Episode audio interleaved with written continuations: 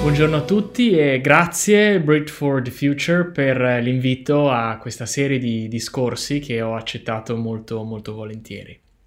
Io sono Giulio Ravizza, sono il marketing lead di Facebook e Instagram in Italia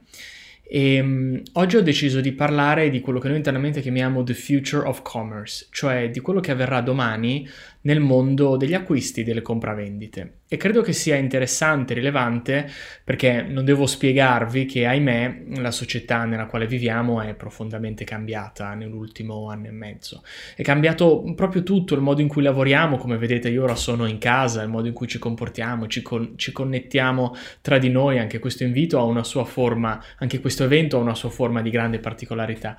E anche il modo in cui compriamo, e in effetti, eh, se ci pensate, uno dei più grandi cambiamenti che abbiamo visto subito con l'ingresso della pandemia è stato proprio in come abbiamo eh, mutato il nostro modo di fare acquisti. E siccome eh, tutto il mondo dei consumatori oggi fa acquisti in modo differente, beh, è anche fondamentale che le aziende adattino le loro strategie eh, di marketing, ma non solo eh, di conseguenza.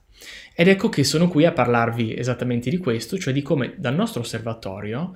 um, c'è una, una, in qualche modo una nuova normalità nel mondo degli acquisti che vorrei articolare attraverso quattro macro aree. La prima è che sono emersi, diciamo, dei nuovi standard, sia per l'online che per offline.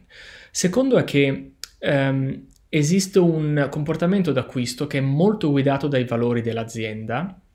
Al terzo posto citerei il ruolo della messaggistica, che è diventato veramente centrale. E all'ultimo, ehm, ultimo per ordine e non per importanza, la valorizzazione delle comunità locali. Eh, ma cominciamo dal principio e vorrei cominciare proprio con eh, quello che vi dicevo all'inizio, cioè l'emersione di, di nuovi standard, sia per il mondo fisico che per il mondo online. Partendo dal mondo fisico, ehm, partirei con un dato in realtà. Pensate che il 71% dei consumatori a livello globale dice che è molto molto importante che un rivenditore eh, offra un ambiente sicuro per gli acquisti delle persone. E questo non è un dato che è stato raccolto durante la pandemia, ma, ma, è un dato recente, quindi anche molto tempo dopo e molti mesi dopo dalla pandemia, noi cerchiamo e vogliamo che un qualsiasi ambiente fisico ci racconti del perché è anche un ambiente sicuro. E quindi fornire da un lato ovviamente ai clienti, ma anche e soprattutto ai dipendenti, eh, le giuste protezioni come le mascherine, il gel, eh, ma anche cercare di utilizzare la tecnologia per far sì che i negozi siano percepiti come luoghi sicuri diventa veramente fondamentale. Ma la sicurezza è anche fondamentale anche proprio per il marketing e la comunicazione. Pensate che circa il 41% dei consumatori, anche questo è un dato globale, dice di essere interessato a ricevere messaggi eh, da marchi e rivenditori proprio sulle misure che sta prendendo, che ha preso per mantenere la sicurezza eh, di tutti. Um, vorrei fare qualche esempio pratico perché altrimenti questo poi rischia di essere um, solo, solo, astratto. Eh, ad esempio la catena di supermercati inglese eh, Sainsbury sta testando un sistema di code virtuali per cui la coda si fa sul telefono, si può non farla di persona quindi allontanarsi, per esempio fare un giretto nel quartiere o nella piazza diciamo di fronte al, um, al punto vendita per poi entrare mostrando che effettivamente è giunto il proprio turno. Un altro eh, interessante caso è la tedesca Deutsche Telekom che sta utilizzando invece dei sensori al, all'ingresso dei propri punti vendita per, che, che, informano su quante persone ci sono, su se il distanziamento può essere rispettato e che gestiscono diciamo, gli ingressi nel negozio proprio per fare in modo che sia percepito come un luogo sicuro.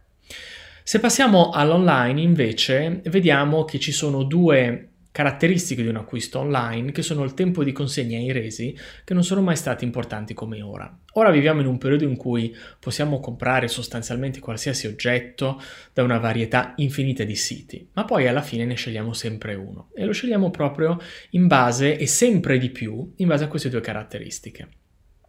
Oggi le persone si aspettano un'esperienza molto facile, molto veloce, dove facile e veloce vuol dire appunto rapida e, e semplice nel tutto ciò che riguarda i resi.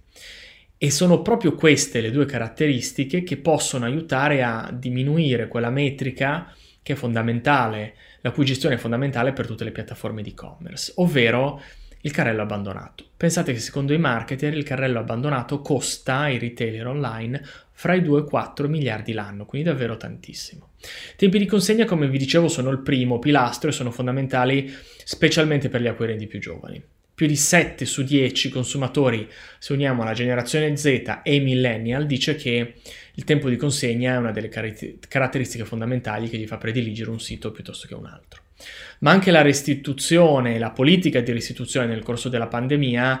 è stata veramente qualcosa di, di, fondamentale, sia nella sua rapidità che nella sua semplicità. Anche qui cito due dati. Nel Regno Unito addirittura la politica di restituzione è il primo fattore che guida una scelta d'acquisto online e in Italia il servizio clienti eh, negli ultimi tempi, specialmente durante la, la, la, pandemia, ha avuto un aumento di 4 punti nell'uso e nel volume di conversazione rispetto al periodo precedente, proprio a riprova che le persone vogliono interagire con l'azienda per cercare di gestire questo tema. Quindi dopo l'emersione di questi nuovi standard, sicurezza da una parte, consegna e resi dall'altra, vorrei parlare eh, del comportamento d'acquisto valoriale che è il secondo di quei quattro punti. Um, negli ultimi anni il valore del marchio e i valori che il marchio comunica, proprio a livello di azienda, hanno assunto un'importanza tale quasi da superare le caratteristiche del prodotto stesso e da superare appunto il prodotto stesso. Non lo dico eh, con leggerezza. Eh, quello che noi osserviamo è che più di metà, il dato puntuale del 56%, dei consumatori a livello globale dice che è molto importante che i marchi dai quali acquistano hanno un qualche allineamento valoriale rispetto a quelli che sono i loro valori. Quindi il modo in cui i marchi rispondono non solo a questioni sociali, a questioni politiche, ma anche dei momenti complessi di crisi. Ovviamente ora abbiamo tutti in testa la crisi eh, drammatica che abbiamo appena superato per la pandemia da Covid-19. Dicevo, il modo in cui i marchi rispondono mostra un certo, una certa postura valoriale e quella postura valoriale è veramente fondamentale anche nelle decisioni d'acquisto. Pensate che più di un quarto, il dato puntuale anche qui è del 29%, dei consumatori ehm, a livello globale ha comprato un marchio per la prima volta proprio perché ha trovato un apprezzamento nella risposta dell'azienda o nei valori, nella risposta dell'azienda a una crisi o nei valori raccontati dall'azienda. Quindi è pieno di aziende nel mondo che hanno acquisito nuovi consumatori semplicemente raccontando qual era la loro missione, qual era il modo in cui vedevano il mondo e il modo in cui pensavano di inserirsi nel mondo. Ovviamente se si pensa alle aziende, quindi al settore produttivo e quindi nel mondo dei servizi o comunque a un'idea di consumo e anche nel mondo dei prodotti, anche a un'idea di produzione di fabbrica, ehm, la maggior parte dei consumatori pensano che i marchi e i rivenditori abbiano una responsabilità di agire molto importante per quanto riguarda un tema specifico che è quello della sostenibilità. Il 55% degli acquirenti globali dice chiaramente che è importante e fondamentale che i marchi scelgano o utilizzino pratiche di produzione eh, sostenibile e che rispettino l'ambiente. Addirittura il 49% afferma di essere più propenso di acquistare un marchio un prodotto appunto se questo ehm, riesce a ridurre l'impronta, l'impronta, di carbonio e l'impatto sulla, sulla società e sul nostro mondo. Anche qui ci tengo a fare un paio di esempi pratici perché abbiamo il caso molto interessante di COP eh, che sta testando un sistema di etichettatura differente che mette eh, un'etichettatura digitale che mette in risalto proprio ehm, diciamo l'impatto sulla sostenibilità, quindi l'impatto che quel prodotto e di conseguenza l'acquisto di quel prodotto ha sull'ambiente, sul clima e sulla società nel suo complesso. Mm, c'è anche un progetto molto simile in Adidas perché loro stanno ehm, promuovendo anche qui un tipo di etichettatura che dà una metrica che è quella dell'impronta di carbonio legata alla produzione e dunque all'acquisto di un loro capo d'abbigliamento. Il terzo elemento che sta ridefinendo la compravendita e il modo in cui facciamo acquisti è il ruolo della messaggistica. Um, la gente non vuole interazioni a senso unico, cioè dall'azienda al cliente, ma vuole interagire con l'azienda e peraltro incoraggiare un dialogo e riuscire a creare un dialogo tra l'azienda e il consumatore può anche essere un elemento molto forte per creare poi una relazione nel tempo ehm, anche di fedeltà con il cliente. Anche qui vorrei partire con un dato, a livello globale il 77% dei consumatori dice di sentirsi più legato a un marchio se in grado di interagire con quel marchio proprio attraverso un, un, um, un sistema di messaggistica diretto. La messaggistica peraltro è un canale in crescita, noi questo lo vediamo su tantissime piattaforme, ehm, proprio perché ehm, la messaggistica sta assumendo quel ruolo che per esempio nel negozio ha il commesso. Pensate com'è importante in tantissime scelte di consumo il consiglio del commesso o la direzione del commesso. Ecco, quella cosa lì che online ovviamente non si può fare o è un pochino più difficile, può invece essere portata avanti proprio con un sistema eh, integrato di messaggistica. Anche qui vorrei dare un altro numero perché il 45% degli utenti globali che noi abbiamo intervistato ha inviato un messaggio ad un'azienda e si sente molto più propenso proprio ad acquistare da questo tipo di aziende. Ora, um, non pensiamo solo che le conversazioni con messaggistica diretta siano solo per le promozioni, solo per le caratteristiche dei prodotti, ma aspettiamoci anche di usare questo strumento proprio per comunicare, come dicevo prima, i nostri valori, quindi o come stiamo reagendo alla pandemia di Covid, qual è la nostra posizione rispetto a un tema importante, divisivo eh, socialmente o politicamente. E, ehm, su questo vorrei dare dei numeri, perché si può pensare che queste siano conversazioni in qualche modo, ehm, diciamo, non centrali. Però il numero di consumatori eh, all'interno di uno studio e di un'intervista che abbiamo fatto noi che vuole avere informazioni sul prezzo, il 58% di chi abbiamo intervistato.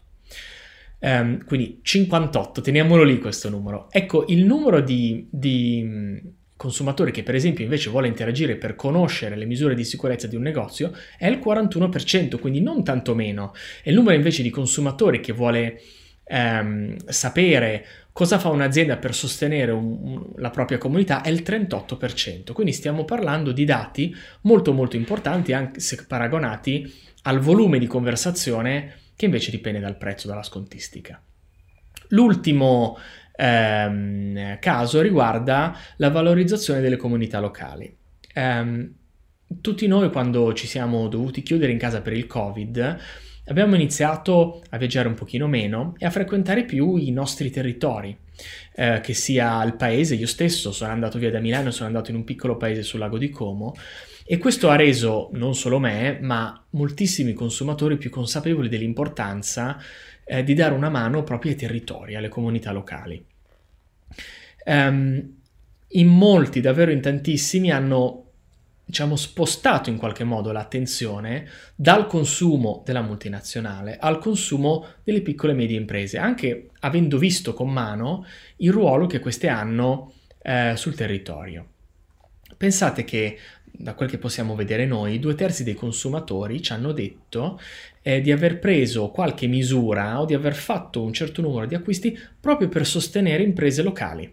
e come sforzo speciale diciamo per fare la propria parte, ecco, in un momento difficile. Su Facebook, per esempio, da febbraio a maggio del 2020 noi abbiamo visto che i click sulle ricerche di imprese locali sono aumentati addirittura del 23%, proprio come testimonianza di questo appetito maggiore per un consumo locale. Ma non bisogna pensare, se si è grandi aziende, che questo è solo un fenomeno che riguarda le PMI e non riguardi loro. Al contrario, per esempio in Messico Coca-Cola, Mondelez, Kellogg, ehm, eh, Pepsi Cola e um, Gruppo Herdez e anche Colgate hanno creato una nuova campagna chiamata uh, Smaller Apart, Bigger Together, proprio per cercare di onorare il lavoro delle famiglie e delle imprese familiari ehm, che sono, hanno cercato di rimanere a galla. Così come Lidl in Europa sta lavorando molto per incorporare più a scaffale prodotti che arrivano dal territorio e dalle comunità eh, locali. Nel nostro piccolo anche noi Facebook con gli strumenti di Facebook Fundraising stiamo cercando di, di dare a tutte le um, piccole e medie imprese uno strumento per raccogliere fondi eh, dal territorio, quindi dal quartiere o dal paese o dalla città, e domandare eh, magari dai clienti più fedeli un piccolo aiuto in momenti di crisi come quella che magari è stata questa sciagurata di Covid. Ecco che allora, quando guardiamo al commercio nei prossimi dieci anni, dobbiamo aspettarci che tante abitudini che abbiamo prese, che abbiamo preso durante la pandemia, sono qui per rimanere e daranno forma al commercio nei prossimi anni. E queste, come, come detto in questo breve eh, discorso, sono l'emersione di nuovi standard sia per l'offline sia per l'online, eh, un comportamento d'acquisto molto più nettamente varo- valoriale, un ruolo della messaggistica molto più centrale e molto più simile a quello che è il commesso nel mondo online e che va oltre la, la semplice conversazione sul prezzo, ma per esempio arriva anche una, su una conversazione valoriale o di reazione, e poi infine un commercio che premi e valorizzi le comunità locali. Io spero che questo breve intervento sia stato interessante per tutti, ne approfitto ancora per ringraziare Bridge for Future dell'invito e auguro a tutti un buon proseguimento. Ciao, arrivederci.